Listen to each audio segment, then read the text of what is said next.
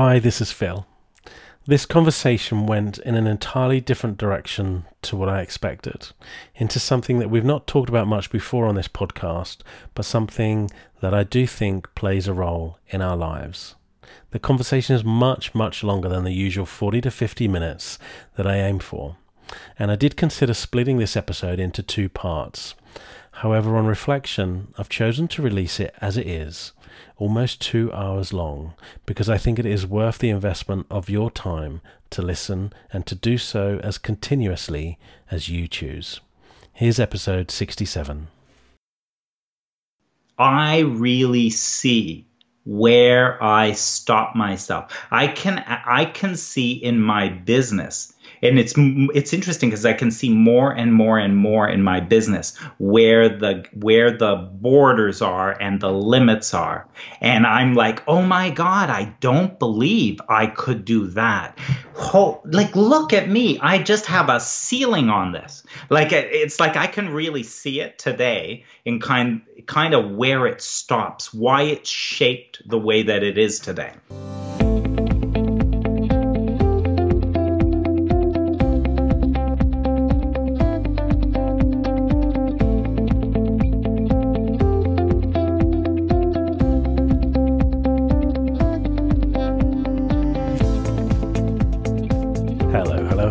Welcome to the Coaching Life podcast, the number one real and raw podcast for coaches, where we brush away any photoshopping to give you an unfiltered look at what it's like to live a coaching life.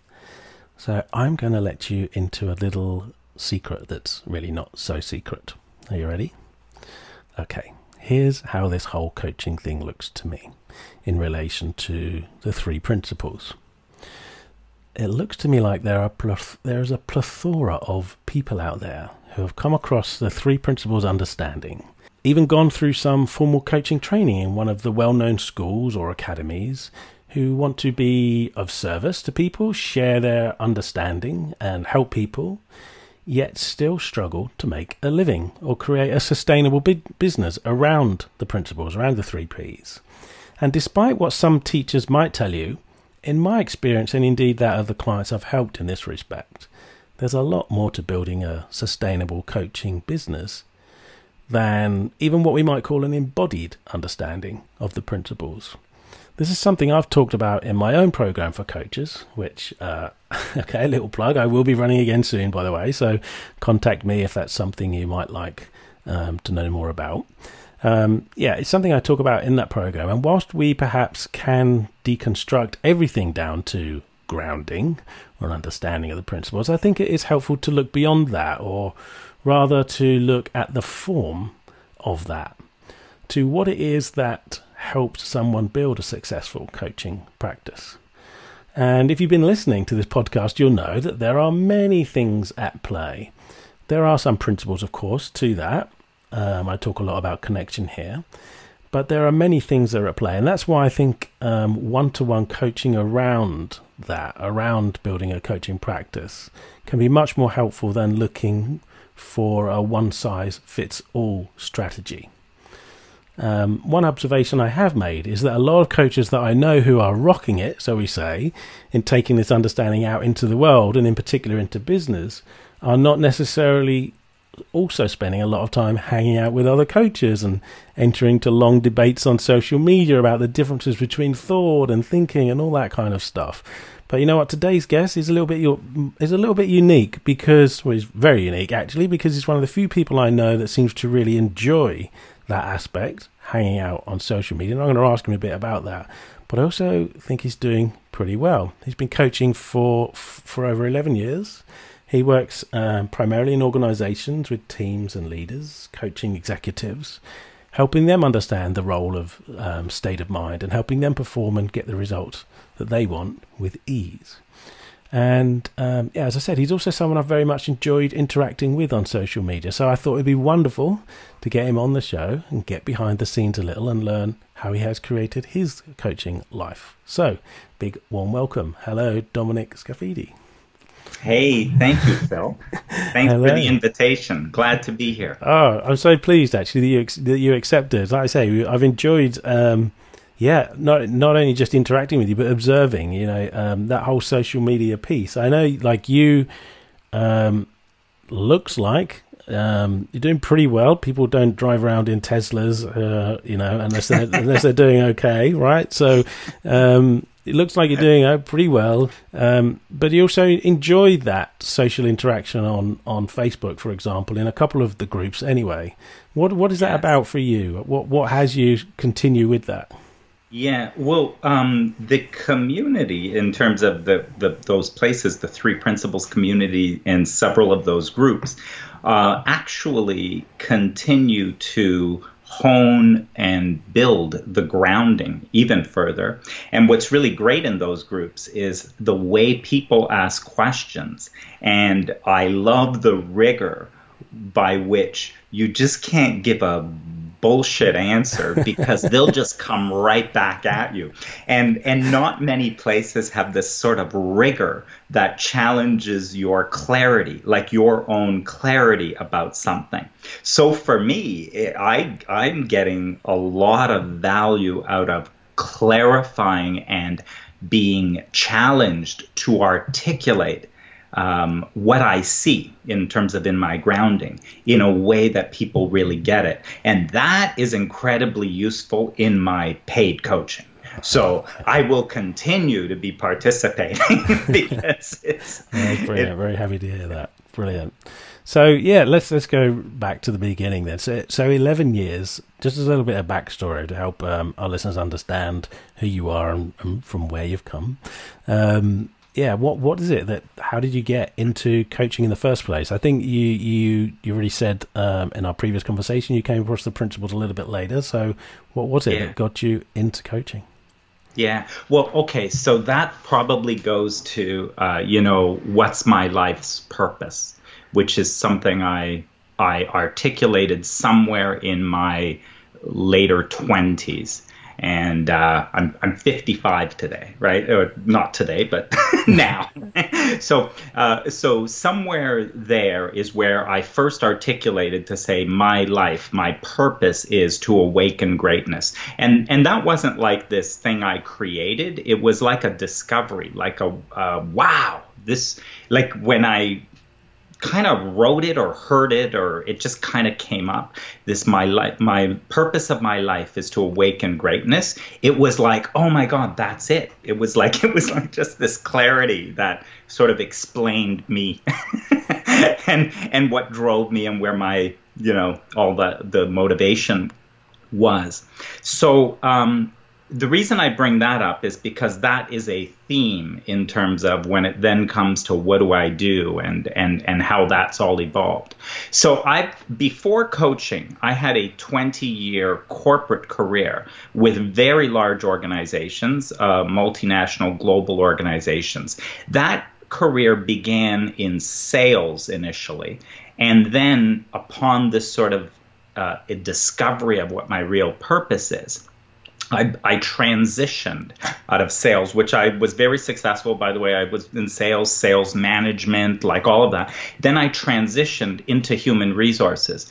Uh, as you can imagine, that's even closer to an idea of my purpose to awaken greatness. Yeah. HR would be a great place yeah. potentially. To, so that's what I thought, and I transitioned into HR. There were, you know, learning and development roles in their um, organizational development, beginning to work with leaders and helping them with their teams. So, it, human resources was a great way to do that. And then um, yeah, I had so different experiences, different organizations. Ultimately, in my corporate world, um, I was uh, vice president of human resources. Was the last role that I held in a very large uh, organization, Canada's largest private employer. Um, and so, 11 years ago, um, I, I, basically uh, that uh, left that. It was uh, in a restructure Okay. So I was basically it was instant, right? So going from that to boom, I'm out of that whole corporate thing and completely on my own. And um, I actually took a bit of a pause in there where I was like, well, so what's next? What do I do next? And it was really funny because the only clarity I had was, is I think I'm done with this job thing. And so, that, how's that for clarity? What the hell are you supposed to do with that? Yeah. The only thing I'm clear about is I think I'm done with it. But then what? and so, and and then with somewhere out of there, then is where this idea of coaching and being a coach kind of evolved, uh, and and that arose up in out of that. cool. You know that that piece as well, though. By the way, I think it's it it can be really helpful to see that in that we can. I've been in situations where I had been like I felt I wanted to go in a particular direction, but I hadn't like chosen or decided, for want of better terminology, right? And and really, so I, in fact, one example was me choosing to leave my corporate job. My son would often make fun of me because I actually spoke about it for about two years until I did it. Mm-hmm. You know, so he would like text me, "Have you quit yet?" kind of thing. You know, and this went on, like I say, for quite some time. And uh, and I think there was an element of not really knowing what I wanted to do next. I was I was actually coaching as a on, on the side, if you like, for this. As it was kind of a professional hobby at that time. So I knew that that I had that in me that I wanted to, to do something with that, but I didn't think, okay, this is it. This is my career. And it wasn't until like getting rid of the noise, I guess, yes, around yes. it that we were able to see what's next. Is that how it was for you? Oh, that's a, such a good description because um, the getting rid of the noise is really the the part that um, when I remember being in my, um, uh, uh, you know, when I decided to be a coach, like the whole thing kind of built, right? So first I came out and then there was the self-employment thing about, you know, I was astonished that wow, I could just like make money without being on payroll. Like, who knew you could do this? so, so, I was, so I was, uh, you know, I remember taking like a first kind of consulting type thing where I was going to do some training about, you know, managing people. And then I send off this invoice, which I had to figure out how to even make an invoice. What, yeah. what is that? Right. So I send off this invoice. Then I get a check. And I'm like, look at that. you just, you know, they, uh, you send an invoice and people send you money. Right? It's like, and so eh, without being on payroll, without like working for somebody, right? Yeah. So there, that was a bit of a getting used to. But um, once, once I uh, got this coach thing, it was so uh, obvious in terms of that this is who I am, what I do. And uh, there was a rather emotional point in. Um, I did my coaching certification in a graduate. Uh, it's a graduate certification in executive coaching uh, through Royal Roads University. It's in Canada. It's out in Victoria, British Columbia, not far from Salt Spring Island, right. which I knew nothing about at the time. But um, so I remember sitting there. It was the end of the program, so we'd been months together, and there was some, you know, residency components. And uh, so we're in a closing circle. We're now certified coaches. We've passed. We've done, you know, all the sort of off components. you go. Yep. and um, it was so emotional because I just saw that the only thing that had fallen away was a whole bunch of thinking hmm. that that this is something that I really could have entered or been decades earlier. And and I mean like through that, you know, you look at early 20s and late 20s and that I said, you know, awaken greatness.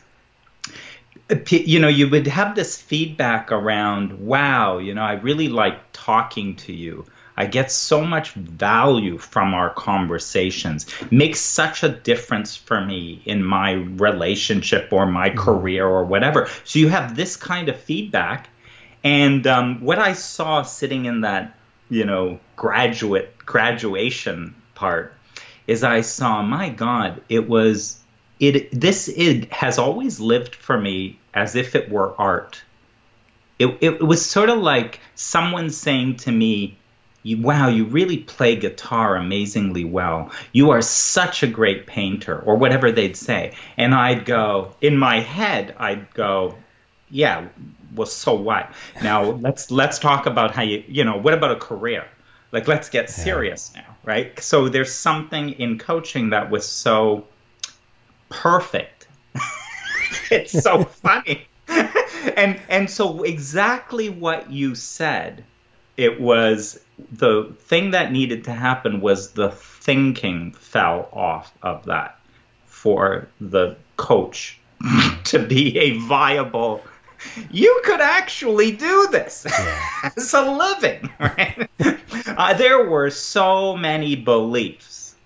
You yeah. can't do this. This is just the most natural. Who's going to pay for this this isn't something that is real a whole bunch of noise and, I, and I and I wonder you know consciously might be jumping around a little bit here but I'm wondering how whether that's whether any of that kind of thinking still shows up um, oh yeah. So you, you you'll get and I sorry, and I do. I'll get glimpses of it. It's interesting how it occurs today, though. Mm. Um, okay, so there is very slight.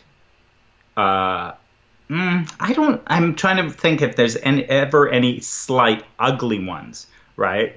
Like this is BS. There's no see. It's it's all gonna fall apart, right? Like but there, there, there, for sure, there could be. Like if I have a bad um, coaching conversation or session or a, like a team session, I'm like, oh man, this, I don't know what I'm doing. How could this even? Like, so the whole thing will fall apart like that. But the other way that it shows up, the thinking, is more of a pinching myself because I'll be in the middle of this or in a, a coaching conversation or working with a, um, a team, an executive team. And it's kind of like, my God, I can't believe that I could do this and be paid as well as I'm paid. Like, I can't believe that I could just have conversations. Hmm. Like, who, who came up with this? how does this work that you just do who you are and that that's the, sort of your maximum earning potential. I don't know i don't know because right? in my in my life this is my maximum earning potential. It's you know despite the fact that i was an executive in very large organizations it pales in comparison to you know the abundance that's available as you actually just do who you are. Yeah. Yeah cool. I love that. I love that um, so there was a little piece in there, by the way, that I don't really want to brush over. I just want to go back to. So I don't know whether I you said it and I didn't hear it. Um, I, am intrigued. Like, was there something that happened that had you look at coaching, or is it did it just come to you? What? Oh, oh, um, yeah. So so coaching uh, obviously because i had an hr background human yeah. resources um, I I knew of coaching and was familiar with coaching. Okay. Um, however, it was you know, and the earliest point where it showed up was somewhere in my 20s, where I I had discovered this kind of purpose in life, and and so that's kind of the first time I got a glimpse of coaching or what coaching is. But it's now so this goes to the noise, right? The noise was that's for other people. Right yeah. right like, yeah. like, like like like and and here's what's funny i had a um you know when i was in uh you know one of my corporate roles i had a person who worked for me and uh, she was uh you know and i would coach her and help her and all of this well she eventually she uh uh eventually left eventually went on to, out onto her own, became this consultant uh, uh, and coach. I remember thinking, oh my God, look at that. Look at the courage. How does somebody go do this thing that's kind of like out there that's you know with no sort of organization around it or whatever and so i'm i was familiar with it but that the weight of the belief the weight of the thought and the thinking around the plausibility, viability. Is this actually something that you know you could do? Um, was completely a. Yeah. and and then um, actually the way you asked uh, what what happened in the very end, uh, uh, the the pivotal moment. So after you know, so self-employment, and I was um, uh, on my um, on my own. And this is where then this idea of coaching became more and more clear. Because the first year I didn't know what I was. If you asked me, I would say, "Oh, I'm um, I'm an HR consultant." So tell me, you know, what's going on in your business, and we, you know, I could do training, I could do things like this. But I, what I realized out of doing it is that that was not where my passion was. Right, human resources like performance management and you know systems compensation and benefit like this. I realized this is not what I'm passionate about, and um, so I I reconnected, and this is pretty amazing. Is I reconnected with a person I hadn't spoken to in years and I'm going to say like 20 years who or 30 who I'd known back in those early days and she had gone through had had a career in coaching and she sat we just sat it was networking. We just sat and talked. Yeah. she said um, Dominic why don't you be a coach? Right? And and it was so funny that you need someone to tell you. She said why don't you be a coach? Like why don't you just do that? And uh, and then she said, you know, you do you'll need to get certified. You can't just don't be like everybody else and hang out a shingle or whatever. Like just you're gonna need because it you know if you're gonna work in the corporate world. So she's like you're. And, and it's so funny because there was something about that that I really heard it and it seemed to penetrate and then it became a possibility. like, Beautiful. So, where were clients first coming from uh, after? I mean, I guess yeah. After your accreditation, like what what was next, um, and how yeah. long did it take you to to build, um, yeah, the kind of business that you could live from? Yeah. Yeah. Well, within a year, I had the kind of business that uh, was at an equivalent uh, to an executive level compensation in a okay, large organization. Cool. So I'm going to say it was pretty instant. Um, but this, but now you're touching on a part which is. Uh, which really is un, I'm going to say for most people will be unusual and non-traditional in yeah. terms of the way that I build business, um, the way that I create anything in my life. Um, that that you're you know when you go into that realm, uh, that is everything that is created is created in your mind by a thought. It is first created in your mind by a thought. And, uh, you know, I'm, I'm not shocking you by saying that or any of the three principles people who, who, who have heard that. But the difference with me is, is that um, there is a link and an interest to manifestation in three principles, there's a very strong focus and interest in the formless. And all the answers are in the formless, and let's have conversations in the formless. But we are separating when we do that. Mm. You can have a conversation about anything and discover truth, right? And so my interest in the formless is very, very high because that's where all the grounding has. But there, you if you stop there, you are seeing separation. Because formless does not exist somewhere. What you live in is the formless expressed as form. Yeah. That is what you are living, that who you are is the pure potential and possibility of the universe expressing itself through this perspective and you create your own reality. And you always are creating your own reality. So anytime you look at anything including your business or clients or money or any of that stuff you are creating all of that. Now pe- pe- people will go wait wait wait a minute. You you know the little me the ego the who said anything about the little you and the ego don't assume who I'm talking to. And this is the way this is the way I speak because the little you, the ego is completely illusory. There's no such thing. There is only infinite potential and possibility of the universe expressing itself through your unique perspective. And so when I'm speaking to someone, I speak to all of that. I do not speak to their little person who's trying to create a coaching business or any other thing. and I love that we've dived right in there actually because um, I think there is this uh, an understanding, and it's not incorrect, but it's incomplete as you've as you've said that in, in the principles community that when we when we say we're creating our reality, it's like we're creating an experience. Okay, we're creating the experience of what's going on. So there's this world out there. There's this physical world, at least appears to exist, and quite frankly, not really interested in that conversation. But anyway, there's this there's this world, and then we're creating in us, if you like, this this experience of that.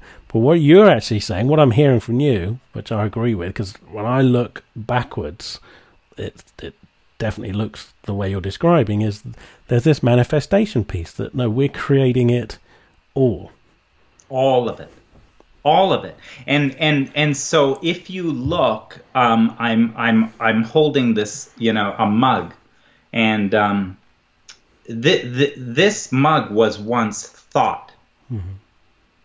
in someone's mind. So first off, we're not seeing anything that is not thought. We're not seeing we're not seeing a manifested form of that energy. Everything that we're experiencing seeing is. But but my curiosity is but wait a minute, if thoughts turn to things because they do.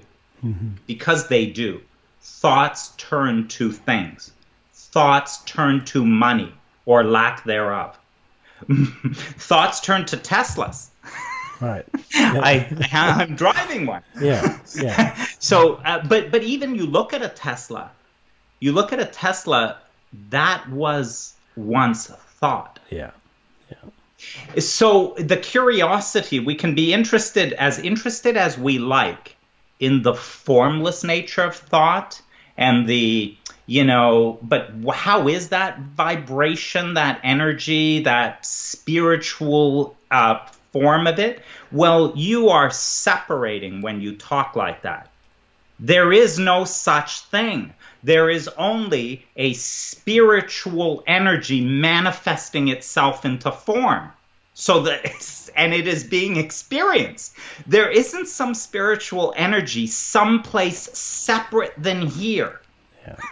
there is not so the more you start you that you look to some other place to get yourself grounded and then you know maybe if you're lucky from the grounding then maybe that's going to influence here in form you're dealing with separation and there is none so somehow thoughts become things, and I am curious as heck about that. And that part is where I've done a lot of uh, additional, you know, sort of studying and kind of exploring, which goes beyond where generally you can take any, like, if you engage uh, most in the three principles community in a conversation about form, they back right off they back right off and they tell you that you are looking in the wrong direction. You are looking in the wrong direction. Don't be talking the how to questions. Don't be talking how you do this or that. That's the wrong direction. Sid said, right? Formless, form, and that then the allness. The allness, how can you talk about the wrong direction? Yeah, yeah and the right direction unless you've separated something. If you've separated something, then you will find a wrong direction and a right direction. But that separation is a complete illusion. Love that. You're just some misperception. Yeah, yeah. That's uh, and you've explained that actually with a clarity that I have not heard before. So thank you. Yeah, I love that. And um, but if I'm if you know somebody's listening to this, I'm like, okay, okay, then um, Dominic, what are you alluding to? Are you talking? Are we talking about law of attraction, manifesting, and freak, you know, energies, frequencies? So how how does that apply to me? Um, if I'm sitting here and I'm struggling to um, create clients and to create an income, um, how, what what is it that I need to be doing or changing in relation yeah. to this? Yeah. Well, this this is the part where uh, and and um, I want to be sure that the way I speak and the tone is not misconstrued hmm. as making anything wrong. Right? So that's absolutely not yeah, it. Cool the value well, by the way and this is just the way i am in terms of when i speak and you asked me earlier i have a sicilian heritage. I was born there. So so i speak with a passion and yeah. Oh, I, mean i'm loving this conversation. hands, right? yeah, yeah. so so so uh, and you know and it's all really only an emphasis. I'm trying to emphasize certain yeah. things right? Thank you. So um, this is where i really appreciate the rigor in the three principles when it comes to this idea of grounding. Because it, you know when a person will say okay so i get all that and so then just tell me what do i need to do? What do i need to do to actually get a business and get clients and whatever? Well careful because you start running off there. The trouble is you're running off there and asking the question from a vibration and set of beliefs that this is hard there's a scarcity to it there's not a lot of them out there. And so now dominic given the picture i just painted to you about a reality that is hard with not a lot of clients and difficult to get can you tell me what it is i need to do in that reality? And it's like that's just painful if we need to work in this reality that that you're talking about and you're asking me the question what to do right? Like when when someone says it that way. So so you want to get that you are creating your own reality. I'm i, I certainly if, you know if i'm working with someone i won't be teaching them that. That is something that they are already doing. I'll wake them up to it but but there's no teaching here. Life is teaching you. Life is teaching you about how you create your life as well as everything in it first via thought. And then it has manifested. Now you may have things in your life that you don't want. And you may have conditions and situations in your life that you uh, don't value or appreciate or and you say uh, that's bullshit because if I was creating my life, I certainly wouldn't be creating this bank account. Right? And I and and I say you are creating it. It is it can only ever be created first in your mind by a thought. I just did I'm not saying you did it deliberately. But you are doing it. You are doing it. And that's the only way it can be there is because you are doing it. You don't wake up in the morning, check your bank account, and are in shock that it is, you know, at the level that it is. Right. You fully expected it to be there. You're not in shock that clients don't come, that clients are hard to come by. It fits your expectation. It fits the world that you have constructed via thought. And so you first want to see how you've created what you're creating before asking the question, how do I get clients? What do you mean, how do you get clients? You've created a world where and a reality where clients are difficult to come by and there are not a lot of them out there and they don't want to pay you either. So you've created that and now you're asking the question it's too it's kind of out there, right? There's so a, so yeah. There's a couple of things here, and I, and I agree with you that I can see, and I, when I've spoken about this particular subject with people, as it's looking backwards that it, it it to me it seems really obvious. It's happened with um, cars, with with with girlfriends, with all kinds of things, you know, that um, I, I, I guess I have an increased awareness even recently. I get you know I get bumped into, oh, yeah, I remember I've been creating this and looking back and realizing, yeah, I've been putting all this energy into what I don't want. And I'd invite anybody to just take a few breaths and just consider how much energy are you putting into what you don't want in your life. Um, because I think that's really what you're speaking to there. Right.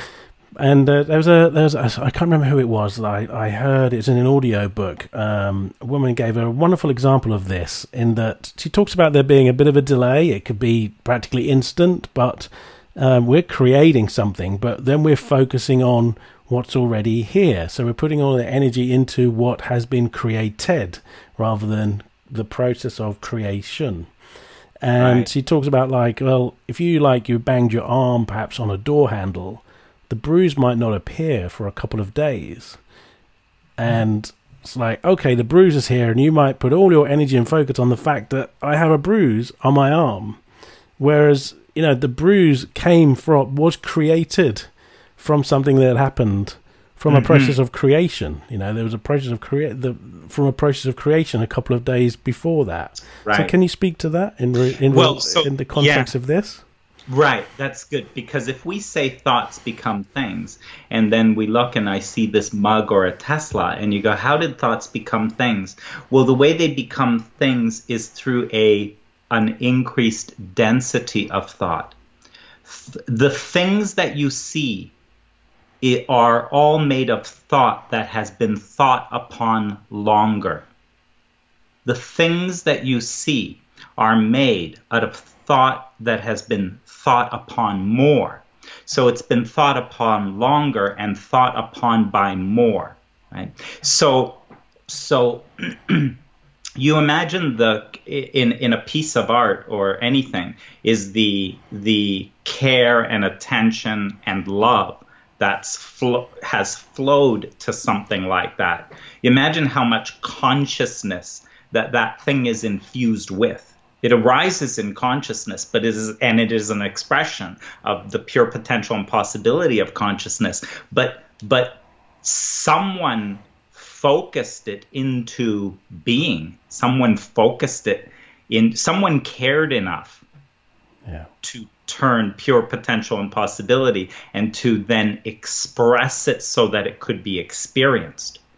So now this is where you said law of attraction. Um, that word in the 3P com- or that kind of principle or law in the 3P community is, um, I, I, I, don't want to criticize, but it, it you know, because legitimately it is, uh, it is so misused and uh, there's a plus and a minus. When The Secret came out, really, you know, kind of built um, uh, uh, uh like a popularity for it Mm. But the pro- the problem with it was it's created a ridiculously simplistic view of uh, like Santa Claus.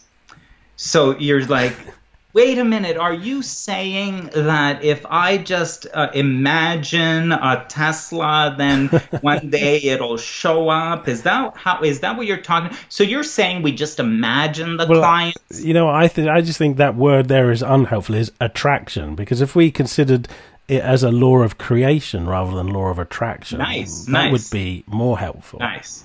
Nice. Now, okay, so, but here's the part where it is a law so, by the way, my studying of that predates three principles, and and uh, and uh, it flirted with uh, the secret, which quickly became BS. Uh, I, I don't even know if I ever did. Did I ever? I can't remember if I ever.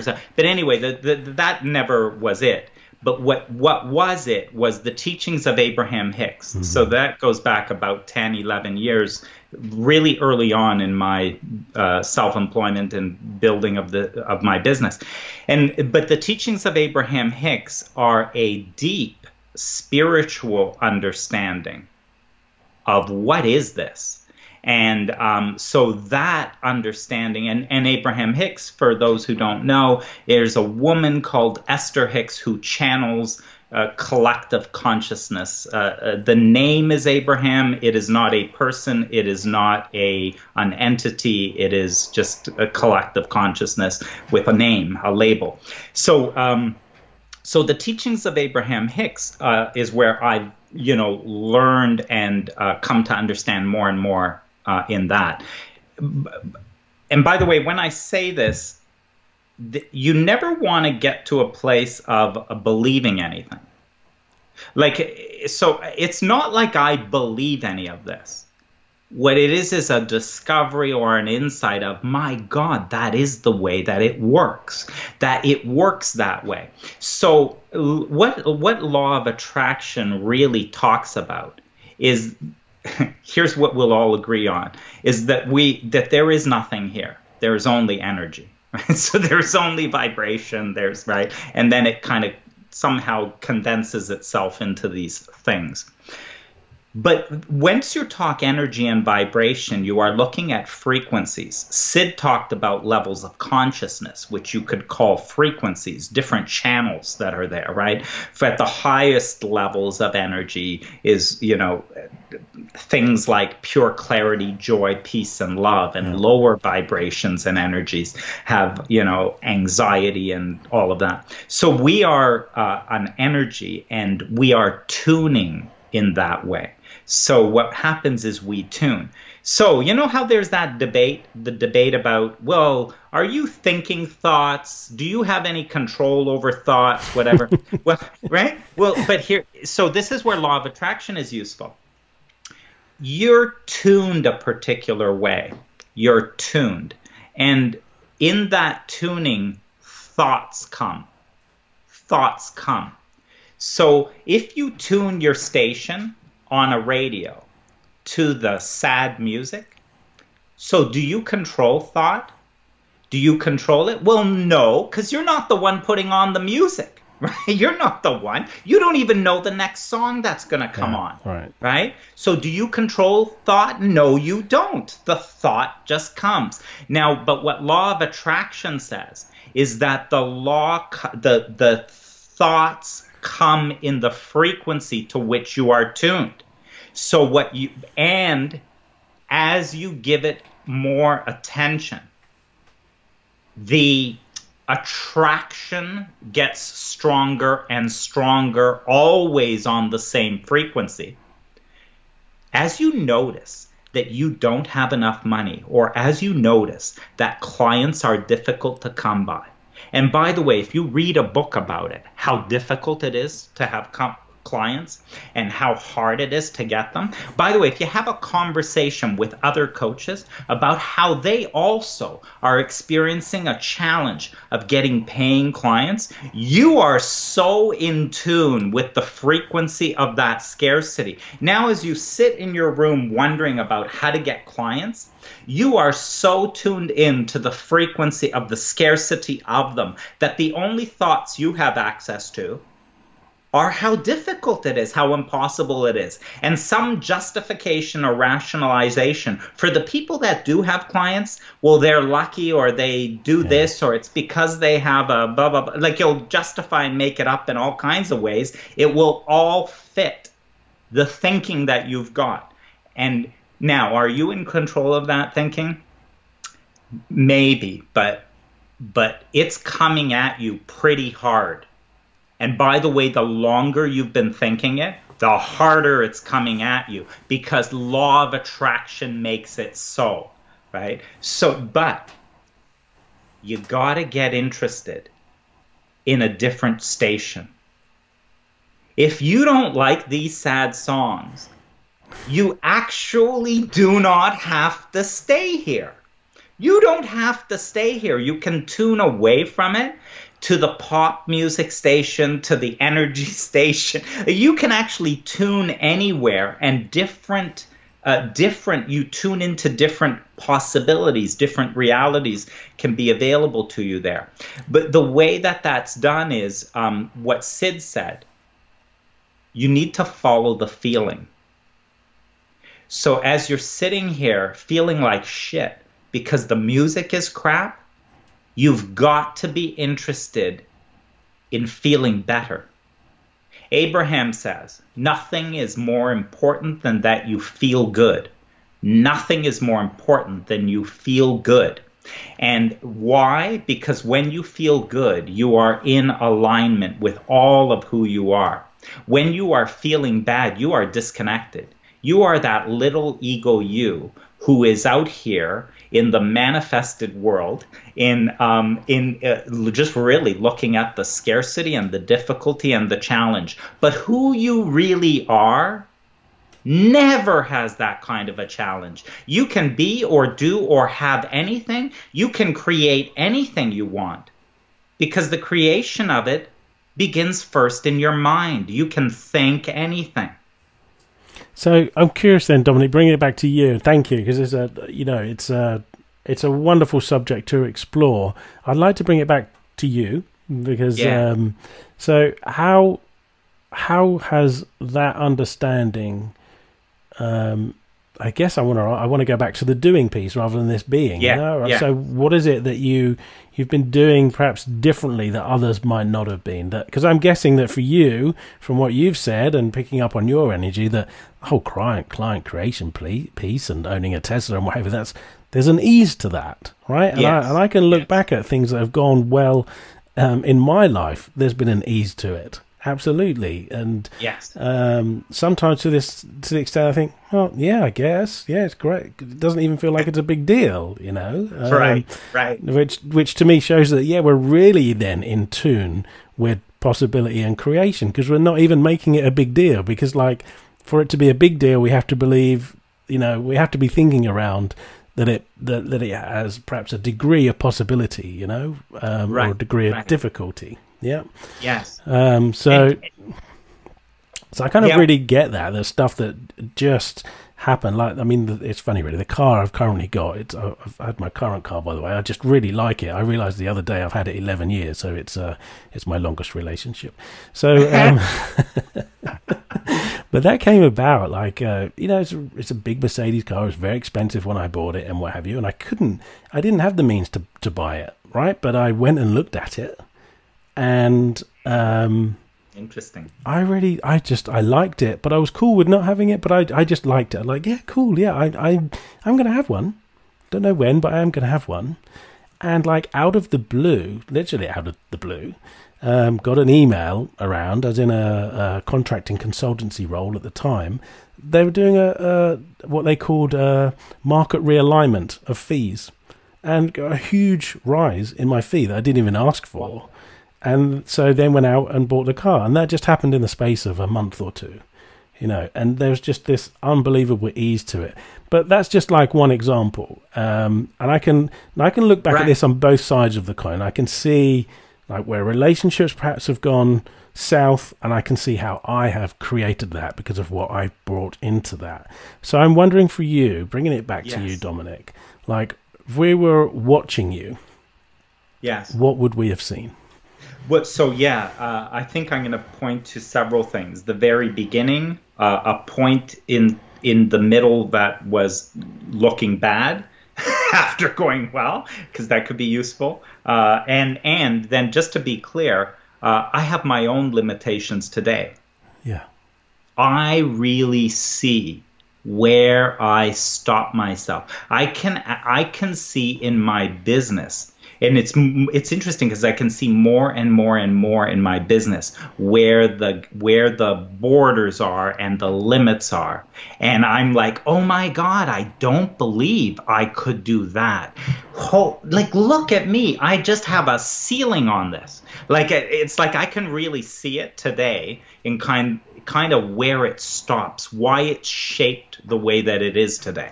So if you go back to the beginning, but by the way, everything I'm going to talk about you just said really we could get we could have gotten all of that out of your story with the with the Mercedes Be, because there are so many elements in that story yeah, yeah. where you you had a thought it, it's kind of like it arose it, the part about that is a thought arose it, it is not conjured um, a Mercedes is kind of an excuse for the the the urge within you it just kind of got matched up with mercedes as the is kind yeah. of like a an icon to manifest the who yeah. you actually energetically uh, want, every, everything you want abraham says everything you want be it money relationships no matter what so let's, let's be clear for people who don't like german cars listening to this it doesn't have to be a mercedes right i mean yeah, no no yeah yeah but everything you want is because you believe you will feel better in the having of it.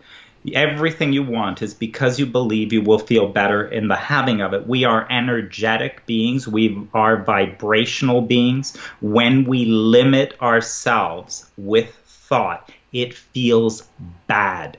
It feels bad to be there in a scarcity or not living your potential.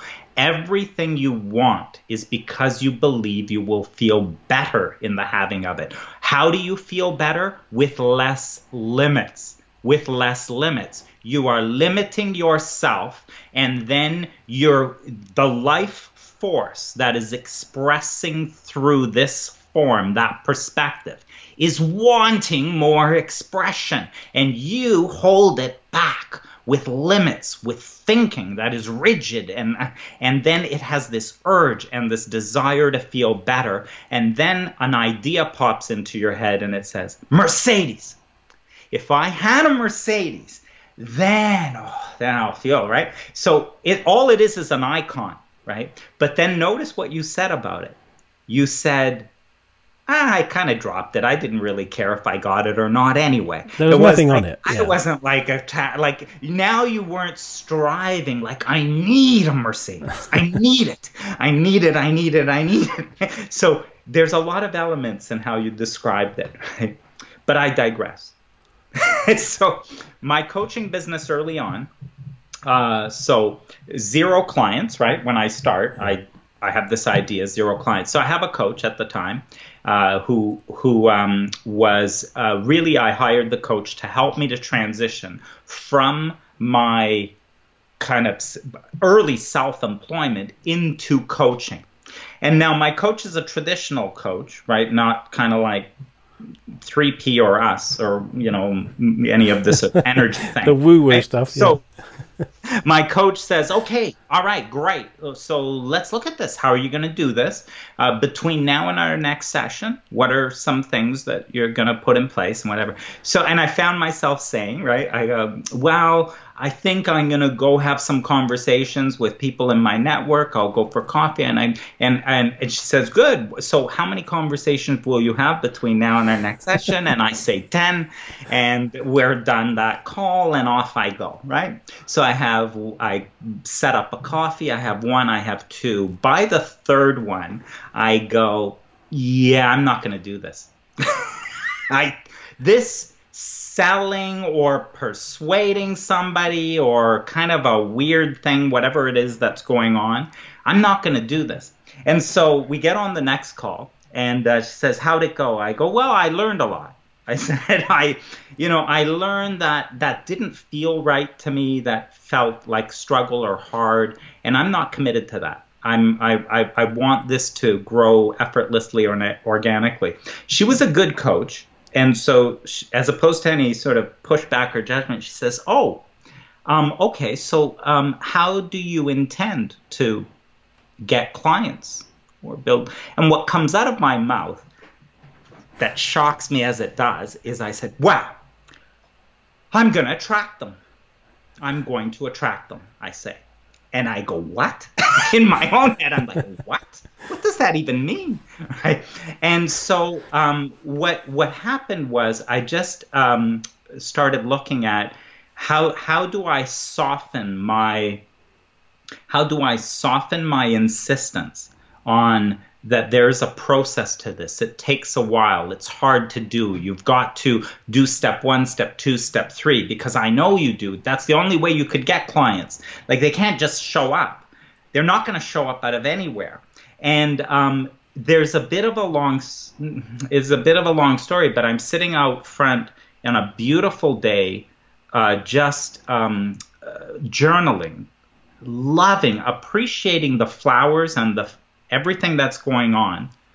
I'm in, I will say, the highest vibration. Just it's so appreciative of my life and everything, like going on. When I pick up my iPhone and an email comes in, and it's an email from an HR exec who, it's a Sunday, by the way, right? An HR exec who um, I have not spoken to or in years. We, we did maybe, who knows, years ago, something and she's got me, I guess, on some sort of a big list of contacts.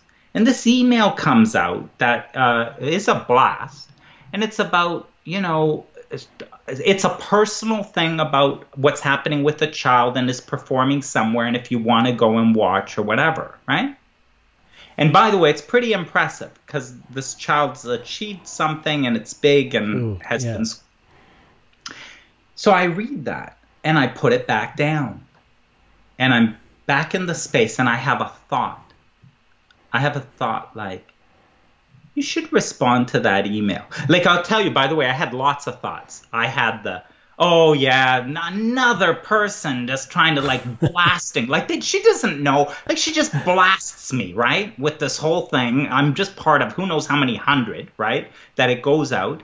And it's a little bit annoying. What's she trying to do? Like, we're, you know, get. But those people. kind of thoughts don't feel good, do they? They don't. And there's a clue there, isn't there? Do you notice? See, you're onto it, Phil. You're onto it. You see the difference in the yeah, thinking? Yeah. That thought is shit. That is not my source energy thinking that. Do you thought. want to take any kind of action on that thought that feels crap? Totally. Yeah. And you know, and that thought that felt crap said delete the email.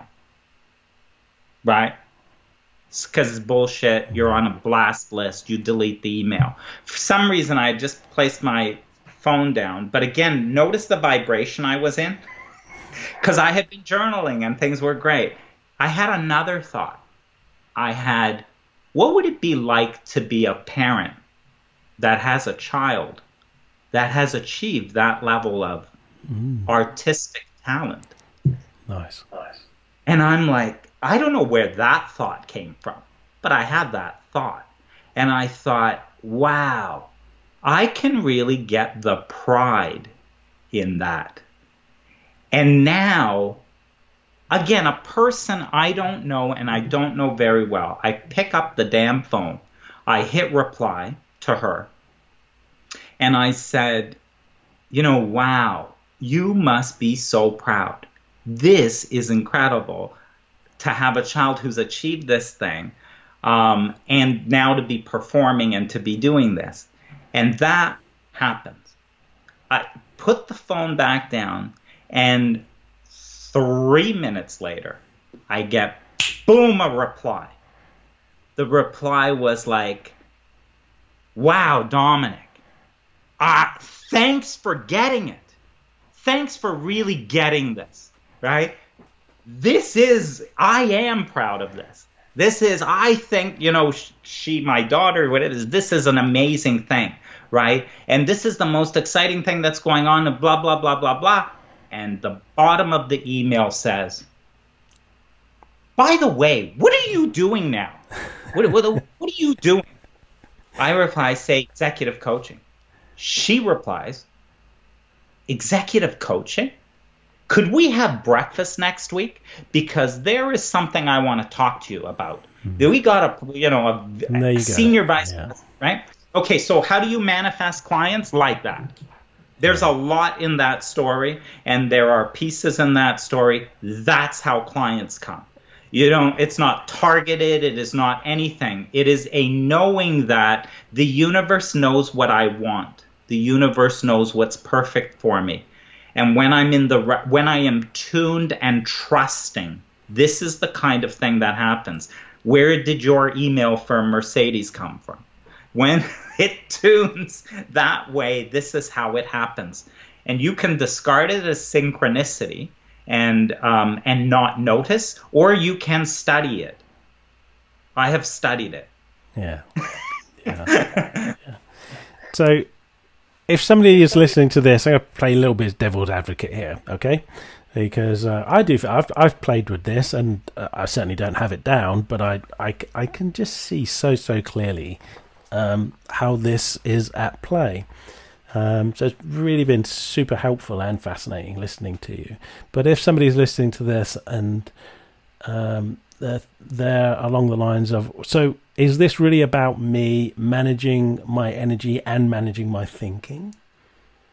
Um, I so that's a great question, and what's helped me to clarify it. This is why I appreciate three principles, and I continue like you know the groups and the debates and all mm-hmm. that stuff. I appreciate it because it challenges the rigor of my own understanding Yeah. more and more and more. You see had you asked me way back then i would not have been as rigorous and i would have said yes you need to always think good thoughts and you've got to be da, da, da, right? But but what three principles kept challenging me and and and others in the community is like that is bullshit. You're not actually thinking these thoughts. You're not right? So there's like a lot of eh, which forced me to go deeper than surface. It forced me to go deeper and to look. And so you know when you said what are you managing thought? Are you you know no that's a waste of time because the problem is that you'll manage thought from the thought constructed reality you've got right? So you now you try to imagine trying to change a thought of scarcity of clients to one of abundance. Well you can't get there from here.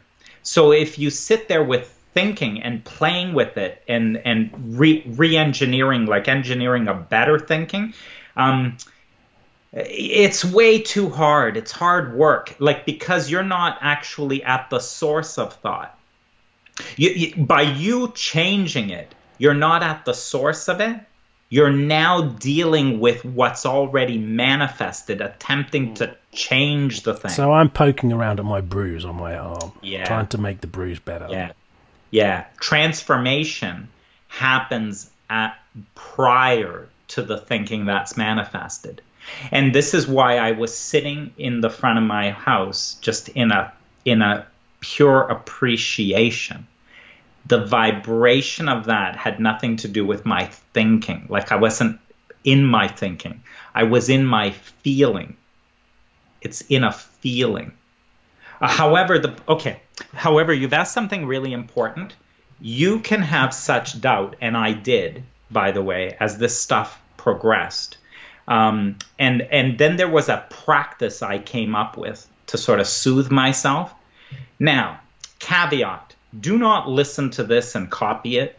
It is not this is not a technique here, but I'm just going to tell you what happened in my experience as so then as this stuff started to happen that where I would get random emails. I'd be in a conversation with someone having coffee when all of a sudden they would say things like, um, you know, I think I want to introduce you to so and so.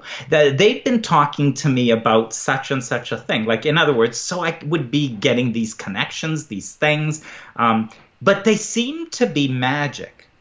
So now, the minute they're magic, all that that means is you don't understand. You don't understand what's going on. So you're just calling it magic, right? But there, nothing works by magic. Uh, Things only work by law. So there is a law to it, and you're just not getting the law. That's all there is. But what I started to see was I had these doubts like that this is crazy. You can't run a business like this. But you don't even have a plan. How do you expect to be building a business, let alone sustain it, when you have nothing here from a business development perspective or any of that? So then I said, okay, well, I'm going to need something. I'm going to need a structure. And the structure I come up with, you're going to laugh, is I'm going to do this attraction journal. So when all these synchroni- synchronicities happen, I'm going to write them down. So I began this thing. I decided I'm going to put it in Evernote. And basically, what it's going to say is June the 3rd, email from so and so regarding coaching pro uh, thing.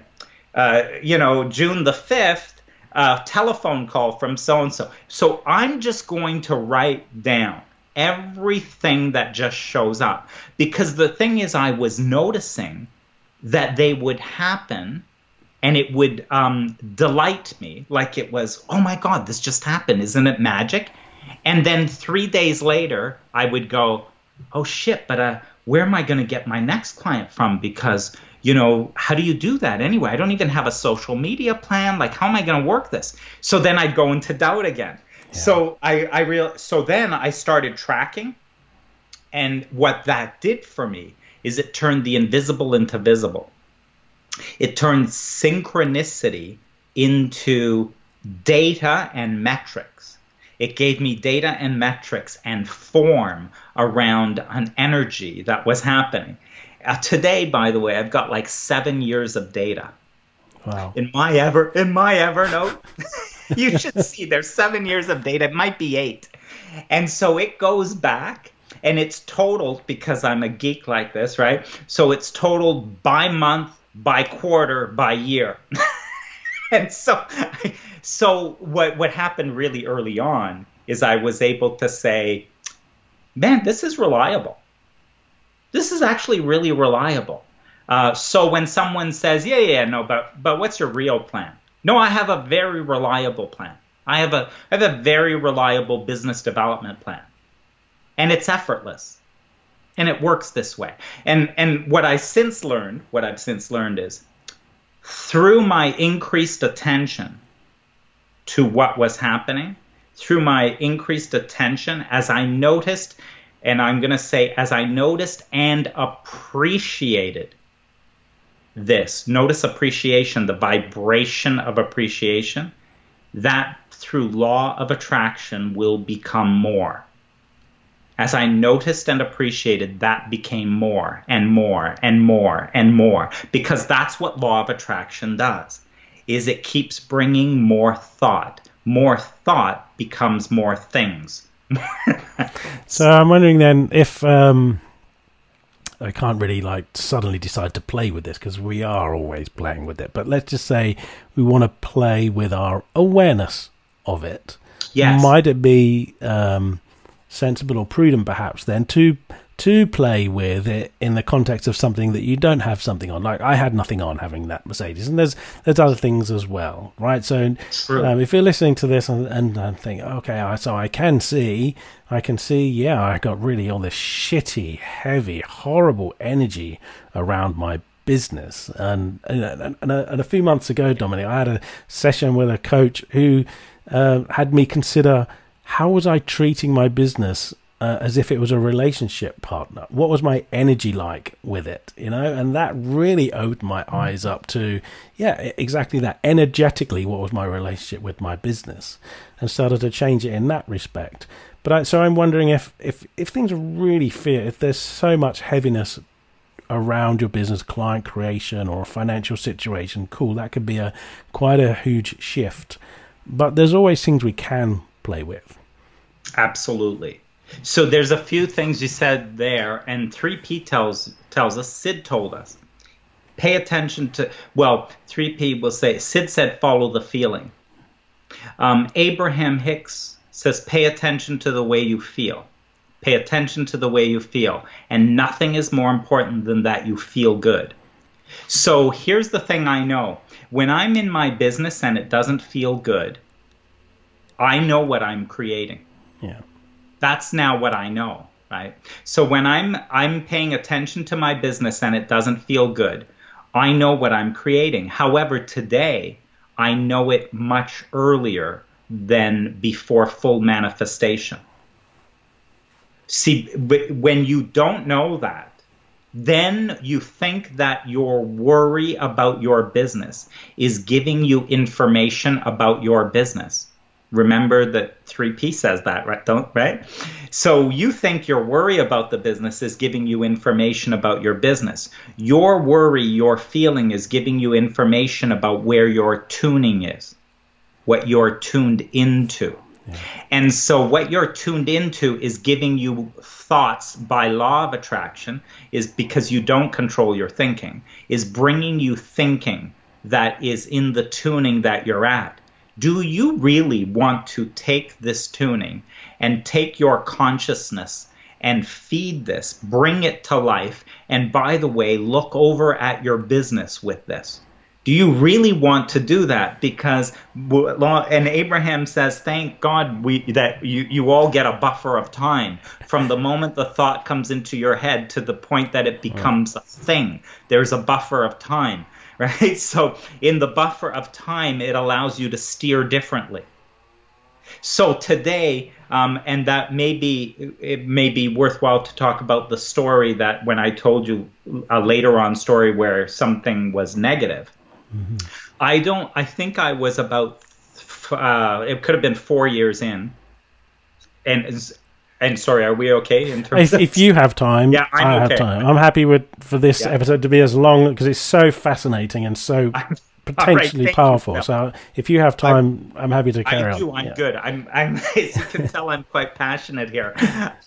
um, I um, so it's about four years in, and uh, and and here, you know, and what happens is, you know, in my business, it's flowing, it's effortless. And all I'm doing is I give attention to, I don't have goals. I don't have like a business plan at the beginning of the year. Like it's all kind of moving in a very, you know, we're like riding something, riding a flow of energy. So, but, you know, but I kind of look, I look to see what direction I'm looking in all the time. And so the direction for me is more. That's what it is. Next year is more the year after is more. it's, it is a further expression and expansion because because if you can be or do or have anything and the only limit is what your beliefs are self-limiting right? The reason i'm interested in more because what more means is a greater self-expression. It means like it's not that my business becomes more and now i'm a big shot. That's like bullshit what it is is I'm interested in becoming more. I'm interested in expressing more of the infinite potential and possibility that is the energy that is me expressing into form. And the only way I'm going to know I'm doing that is my business is more next year than it is this year, if that's important to me. If it's not important to me, then I'll have more vacations this year than I had last year. And it can be more anything. Anything. Right? It can be more anything. Yes. Abraham says, you know, like a lot of people will, um, a lot of teachers sometimes will uh, denigrate desire. You know what your trouble is? Is you desire. You need to cut out your desire. That's, you know, so, so some teachings speak to that. Abraham says, you can't cut your desire. You cannot stop desire. Desire is the feeling of that source energy wanting to express through you. You're not in control of that. That's like if I use that is God wanting to use your life to express and experience more. You will never be able to control desire. You will never be able to stop the desire that is flowing through you. If you want to stop something, cut out your resistance to the desire. When you say you've got to stop desiring because it, it, that is the source of your pain, that's not the source of your pain. That is the source of your fulfillment and satisfaction. Desire and the expression of desires, the, the, that is the joy and the expression of it. Your pain is not caused by infinite possibility wanting to express more through the life that you live. Your pain is caused by your resistance to that, your bullshit beliefs that hold back and resist, and that they say that you can't, and that you don't deserve, and that you justify being small. That is the pain that you feel. It is not coming from desire. There is no source to the pain. The pain is is self-caused. The only source there is is the desire is the only source there is. Beautiful. Yeah, beautiful way of putting it. And I would describe that perhaps as the, the, the, the pain is coming from, as you've said, like the resisting of the desire. It's like, in, and that resistance can show up in a whole manner of ways. Like we give it meaning, we give the desire a certain meaning, and it can be a mean meaning that, that you know, that causes our discomfort. And, and the system's working beautifully then that we feel discomfort, we're off track. Yes. Oh yes, kind yes, of that simple. Thank, thank you for that, because that's another beautiful Abraham teaching, which will be um, that you said it very well. The system works perfectly.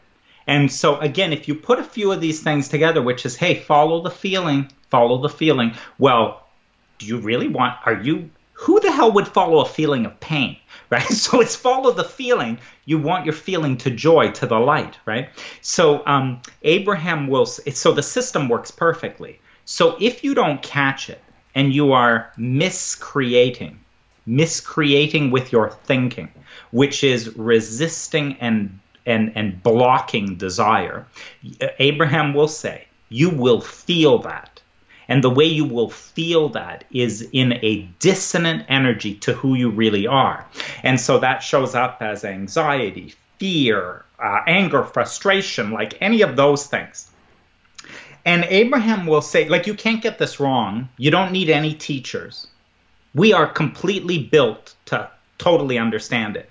Abraham will say, um, if you don't catch that, that the miscreating that you're doing, if you don't catch it, Abraham says, oh, don't worry, it'll get worse. yes. And, and, and, and if and if you don't catch it and you keep creating it and law of attraction brings you more and you stay with it, oh, don't worry, it'll get worse. Yeah, but now it's really bad. And you know, and I da da da da da da. Oh, don't worry, it'll get worse. Because at some point it will wake you up. You will not be able to stand it. Yeah. To be because you're by the way, the only thing feeding that miscreation is you, little you. little you with this interest and focus on bullshit thinking. That's the only thing that is creating that. It has no energy of its own because who you really are, source energy, is not feeding that. Who you really are is only feeding the direction of love, abundance, peace, and joy. That is the only real thing that is wanting to express. And so, as you give attention to this bullshit, you're the only one doing it. And so, it will hurt and it will tire you out. It will tire you out, literally tire you out until you can't do it anymore. and you know, some- so there's a story behind this podcast in relation to this as well. In that this this podcast came out, I've mentioned it numerous times before, but I, I discovered some um, misrepresentation, if you like, embellishment um, in, that involved me by a mentor of mine. And I was so up, upset about it, and so I started digging more, looking for more embellishment and um, more tastefulness about this profession. And of course, you know, you look for anything, you will find it. And at the same time, Dominic, my business was taking a slide, of course, because I was uh-huh. swimming in the shit, you know. Right. And yet, so I've mentioned this before, but what I, one day was uh, I overlook a college here. And somebody put up a huge banner, my probably my favorite all-time quote, and it's so applicable to everything that you, you you've spoken of today the Gandhi quote, "You must be the change you wish to see nice. in the world." Like yeah. that. There's so much wisdom in those few words, yes. you know. Yes. And uh, I, I, then that inspired the thought. Okay, like I realized I didn't want to be swimming in all this crap. I wanted to be doing something productive, being created creative and that's how the podcast came about. And that's like one example and even a non-coaching example. I, I know there's i have a friend at the moment who's like doing some online dating and she will often send me you know pictures of guys like this guy i cannot believe this guy's here and he's tried to contact me. And i'm like okay you know what? I love you. I'll always listen to you but is this where you want to put your energy into all these guys nice. that are unsuitable? Nice. because all the time, like even sending that to me, you're giving right, it, right, right, you're vibrating, you're eh, you're giving the situation of here are a bunch of guys that I'm not interested in. You're giving that energy. Hey, well, isn't that that those those are such great examples, and this this is where um, where in, it's interesting because in the te- teachings of Abraham compared to 3P, 3P says we need to save the world, go out there, teach all this stuff so that people understand it, and we could save everybody if we do it. But Abraham says you have no obligation to take this anywhere, and nobody needs any of this right? Because we're just built to figure it out. We're built to figure it out. You're you're giving example after example. a- a- Abraham Abraham has a quote that says life it says words don't teach only life experience can. Like a lot of people, you know, in in these workshops will go to Abraham uh, talk to Abraham about how do I bring this to my family? How do I bring this to whatever? And Abraham says worry about yourself get get yourself in order and stop trying to teach everybody right like just get yourself in order and you will teach through the clarity of your example You teach through the clarity of your example. So you've given these great, uh, uh, real life. Life teaches you. No one taught you that. Life teaches you. So your friend who's sending you, right? The here's here's another guy who's a jerk and who's like this, right? So there is a thought. There's resistance. Now you are making it more because it's one thing when it's in your head.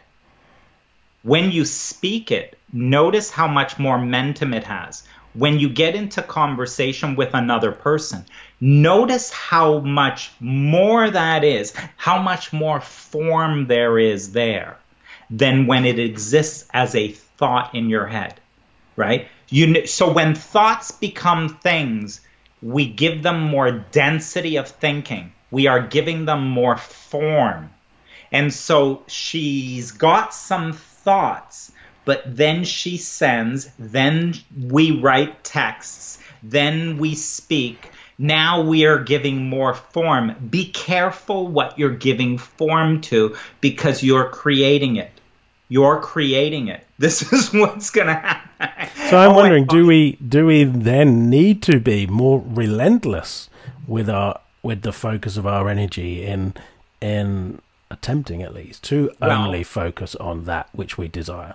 Oh, okay. So then, um, yeah, and you got to be careful because you know then people get all rigorous and look at I got to control my thinking. I never want to think a bad thought and all that. And, and Abraham says, "You're making too much of all of this." it's like it's not that hard, right? But so um, you said a few things which is uh, which come up in and I've heard in 3P as well. Like Michael Neill, I think uses a lot where he'll say um, look in a direction. And I don't know if he got that from Syd or something. He'll say, look in a direction, right? Well, Abraham says, this is on the negative, but um, but it's equal to the positive, right? So Abraham had someone uh, with them in a conversation once. They were talking about uh, uh, bad things happening in the world, and you know, uh, children being uh, abused, all this stuff, right? And and then Abraham says, "Well, you will find injustice. You will find injustice everywhere you look for it, and the more you look of it, the more you look for it, the more of it you will find. So we can find abundance anywhere we look for it, and the more we look for it, the more that we will find." Um, so, which way are you looking? because the way you're looking is where. So when you understand that, it starts to not make a lot of sense to start to look at how Uh, what are the statistics about coaches who earn good money yo, man, man, they're terrible. Not a lot of coaches. Whoa, whoa. Hey, did you see this statistic? It actually says that most coaches make no money. Wow. And you know what? I actually don't even know of any. Co- yeah, yeah, sure, there's one or two, but you know, like so the more you look for it the more you will find the more real it becomes for you so but here's the thing don't engineer it's really as simple as just as Abraham says, you've got to you've got to care about the way you feel. You've now is this not the most common sense thing you've ever heard? You need to care about how you feel. You see somebody there banging their head against the wall in extreme pain, talking to you about the pain, and you and and they say, "So what should I do?" you say, well, I think you just got to kind of care about the way you feel. Because if you care about the way you feel, you won't do that anymore, right? So it's not like, what do I do? It's more like if you care about how you feel, that will guide you. So this was such a long way about to that specific example in my mind. So here we were, four years in. I want more and more and more in my business. I'm about three or four months into my fiscal year. I go into my accounting system and it's got the revenues minus the thing, right? This is in my online, right? I go into my, oh, I'm all cheery and happy. I go in and I see the revenue line and my whole demeanor changes. And I go, wait a minute, we're three or four months in. I can do math pretty fast. and I look at this and I go, that's not more, right? Like like if I do the calculation for the fiscal year, yeah, yeah, that's not more, right? In fact, not only is that not more, that's downright shit. Like that is really bad, like like this number is not at all, right?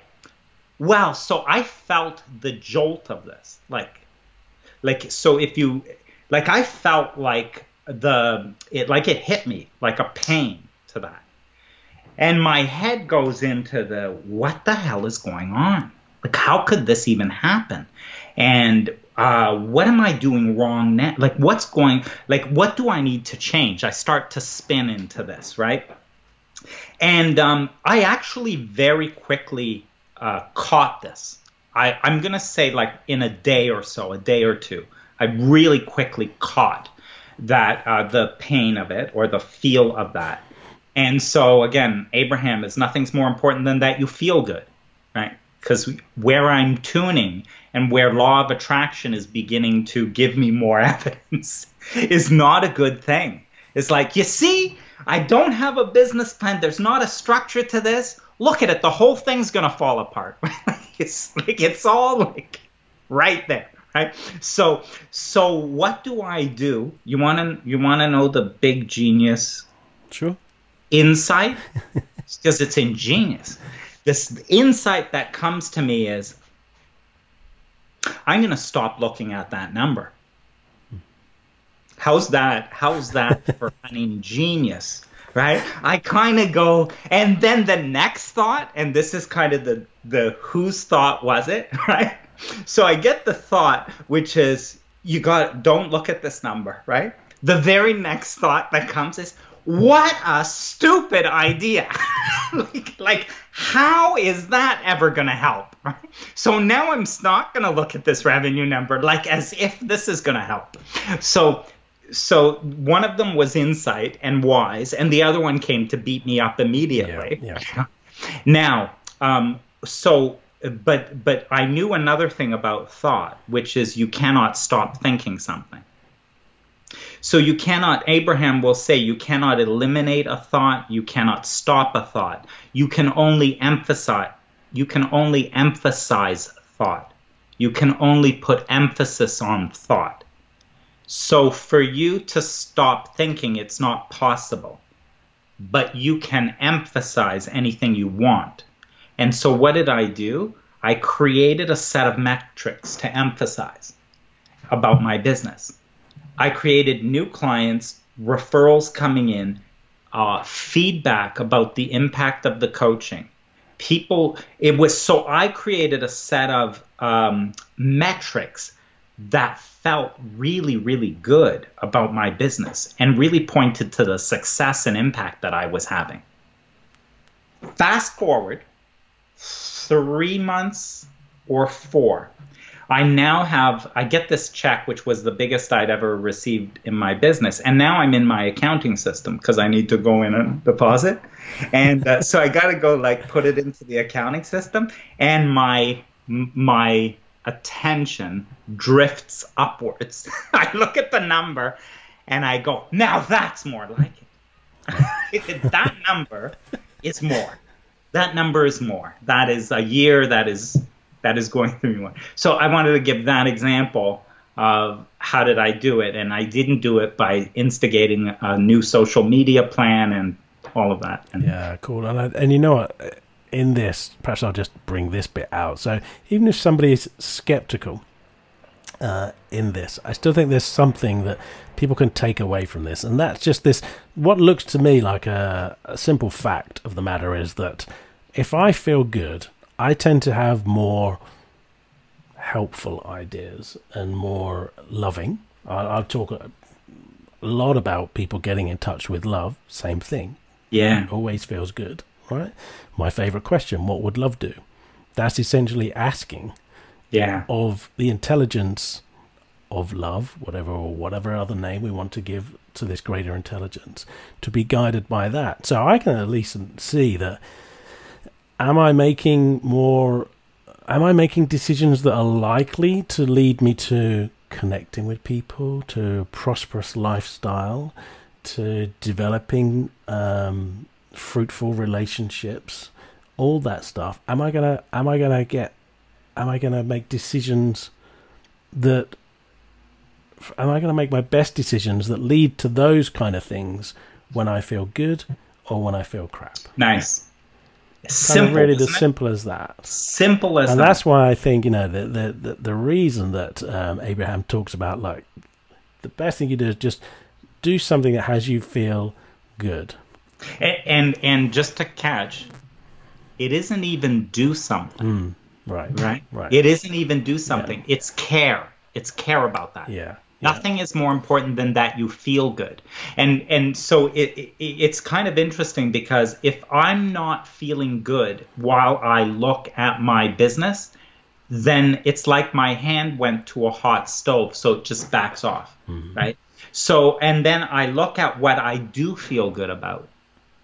Well, I I, I do love my house and I do love the flat, the way the landscaping is. Yeah. So it's it, it is simply a shifting. You, your question was a beautiful question because you said, "What would love do?" It's like your what would love do in this situation. That that question yeah. is a looking yeah. in the direction of who you really are in source energy. And when when you're worried about your business, you're not looking from that question. So so you're like you put your hand on a hot stove, now you're worried where's my next client coming from? Take your hand off the hot stove. It's common sense. It's not anything you would do. And and what feels better is to wonder what love would do. That just feels better. And so why don't why don't I stay there? Why don't I feed that a little bit instead of keeping my hand on a hot stove. yeah, Dominic, this has been a, f- I mean, a fabulous episode. It's much longer than I would normally do. I'm really conscious. I hope listeners are still with us. I'm sure they are. But but I want to. I just finish really on. So how how does your business look now? Um, and whilst I get it, you haven't set specific goals, but I'm guessing there were, you were following some desires and whatever. So can you really yeah. kind of briefly um, yeah. give us an overview of what business has, has looked like? And, and yeah. how, how that's developed. Yeah, and and that's really been beautiful because what happens is t- today it's a particular way. I'll describe it in its form, right? Mm. But the how it got from a seed yeah. of thought, how it got from a seed of thought to this form is is some like really quite beautiful way in which it all kept moving and asking of me what it needed uh, all the way through. And and so uh, so today I do three things. I, I do one to one coaching, executive coaching. I work with teams in coaching teams, or I train leaders and people managers to be great coaches rather than good bosses. So I do some training around coaching skills. Yeah. So it's evolved and focused into this right? And then every one of those things would have a story about how this one came, how that one come. The commonality in the story is that there was um, an interest, an urge, um, a, a, a, something that said, "Hey, look, look at me, look at over here, team coaching." You, aren't you curious about team coaching? and it, and then it kind of like led down a path and getting a further, you know, more certification and and you know, and it turns out, it turns out there's a lot more money there when you're working with the CEO and their eh, direct report team and all of that. So it's all very consistent with where, you know, the other desires. Right? So then, and same with training leaders and people, man, like all of these, these kind of happen all of the structures uh, happened at points where the next thing was required. I, I did this engagement once uh, in um in it was with a bank, a commercial banking unit, and I was going I was training uh, about forty two vice presidents. And part of the way the program worked is they would have a workshop and then they would do four one hour coaching sessions. You do the math. I needed to take 42 people times four one hour coaching sessions and get them scheduled over a certain amount of time. I almost died because it was now all of a sudden this urge. Imagine the resistance of, oh my God, how do you do this? Right? And all of a sudden, what happened and arose was a scheduling system. You know, I have an automated scheduling system that. So the form of my business simply grew like a plant.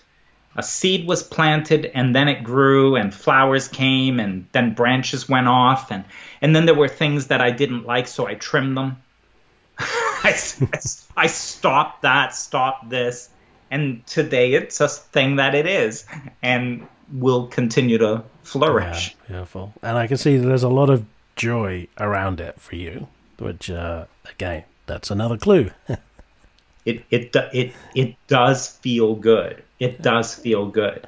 And and and just to be like to be real, because this is you know keep it real is your podcast. Right? It's about keeping it real, right? It's about you want to get to the nitty gritty as well. So it feels good and that's where my time and attention goes and when my time and atten- when my attention goes to i really want to expand this thing but I don't know anything about that. How am I going to do that? Oh, that would mean I'd have to understand social media and don't tell me that I need to SEO my website. Please do not tell me that. Now you're telling me I need to create a mail. Like once my mind gets into that, I'm like, bang, I like back right off.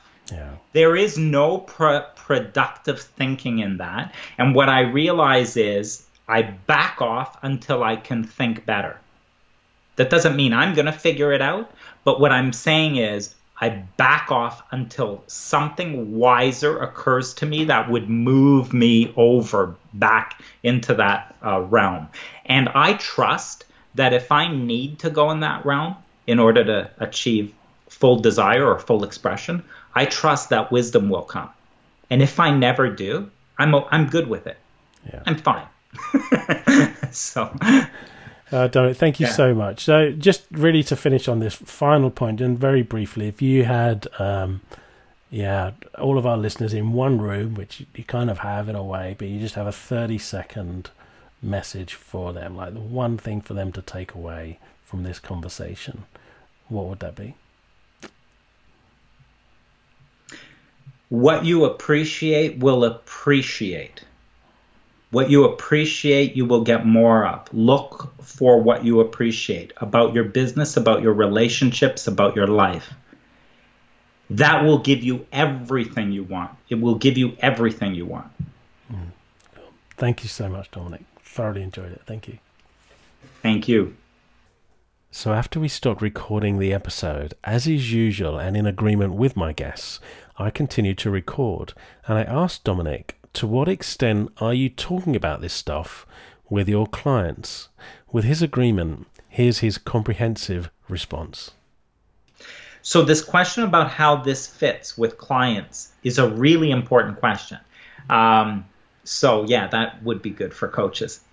So, I'm immersed, right, in three principles, immersed in um, uh, the teachings of Abraham. The purpose of that immersion is self serving. The purpose of the immersion is self serving. It is for me to transform and to apply in my life. Well, so let's be really, really clear. It is not to learn something so that I can whatever, right? It is completely useful for me, right? So that part when it comes to grounding is is really, really important. And if anybody thinks that my grounding isn't coloring my coaching in a very powerful way, they're nuts right so but but here's the thing so i said 3p i said abraham but let me tell you some a third thing that i have a lot of rigor around and that is coaching I have a lot of rigor. I've done a there's a podcast with Ankush or a Zoom with Ankush where I say, you know, the difference between teaching, mentoring, consulting, etc., and coaching. So a lot of rigor I've got and a lot of immersion and studying of the form of coaching what makes effective coaching. I'm a certified coach with the a credentialed coach with International Coaching Federation. I continue to do training in coaching, right? Uh, not not 3P, obviously nothing to do with Abraham, is just pure in coaching. So the principles in coaching are I remain a coach. So I do remain a coach when I'm with clients. So how does this fit my clients? Um, they, we are never, I shouldn't say never, in a teaching interrelationship about me who is teaching them something that they don't know because I know that it would be good for them. The way that coaching works is I am always on their agenda. They are paying for a coaching relationship because they have a desire and something that they want. We will always be focused on that. And then my grounding is in is impacting my questions so I have uh, executives who will talk about I'm trying to put this project forward, and I'm and there is such conflict because finance won't support it and IT won't support it and whatever. Well, as they're talking, there's you know there's so many things I know. I know that um, the problem that they're discussing is made of thought so the minute I know that, I'm now less tempted to ask them the details about the other guy and what's going on and what's the situation. Did they cut the budget or not? Like I'm because I know that the actual problem is made of thought. Right. So there's no way I'm asking those questions. I'm now challenging their thinking, and I'm and I'm I'm use I'm using questions that are going to be about thought. The other thing I know about is from an energy perspective. I can listen and I can hear them pushing against something. I can hear them protesting something, what finance is doing or what IT is doing. And what do I know? I know that when you push against anything, you emphasize it and it becomes more the conflict becomes more. So it causes me to ask a question to, well, wow, I can really get what you are against. I can really get what you are not aligned with. So, what is it you stand for? I shift the question that goes in the opposite direction. So, this is how it informs my coaching.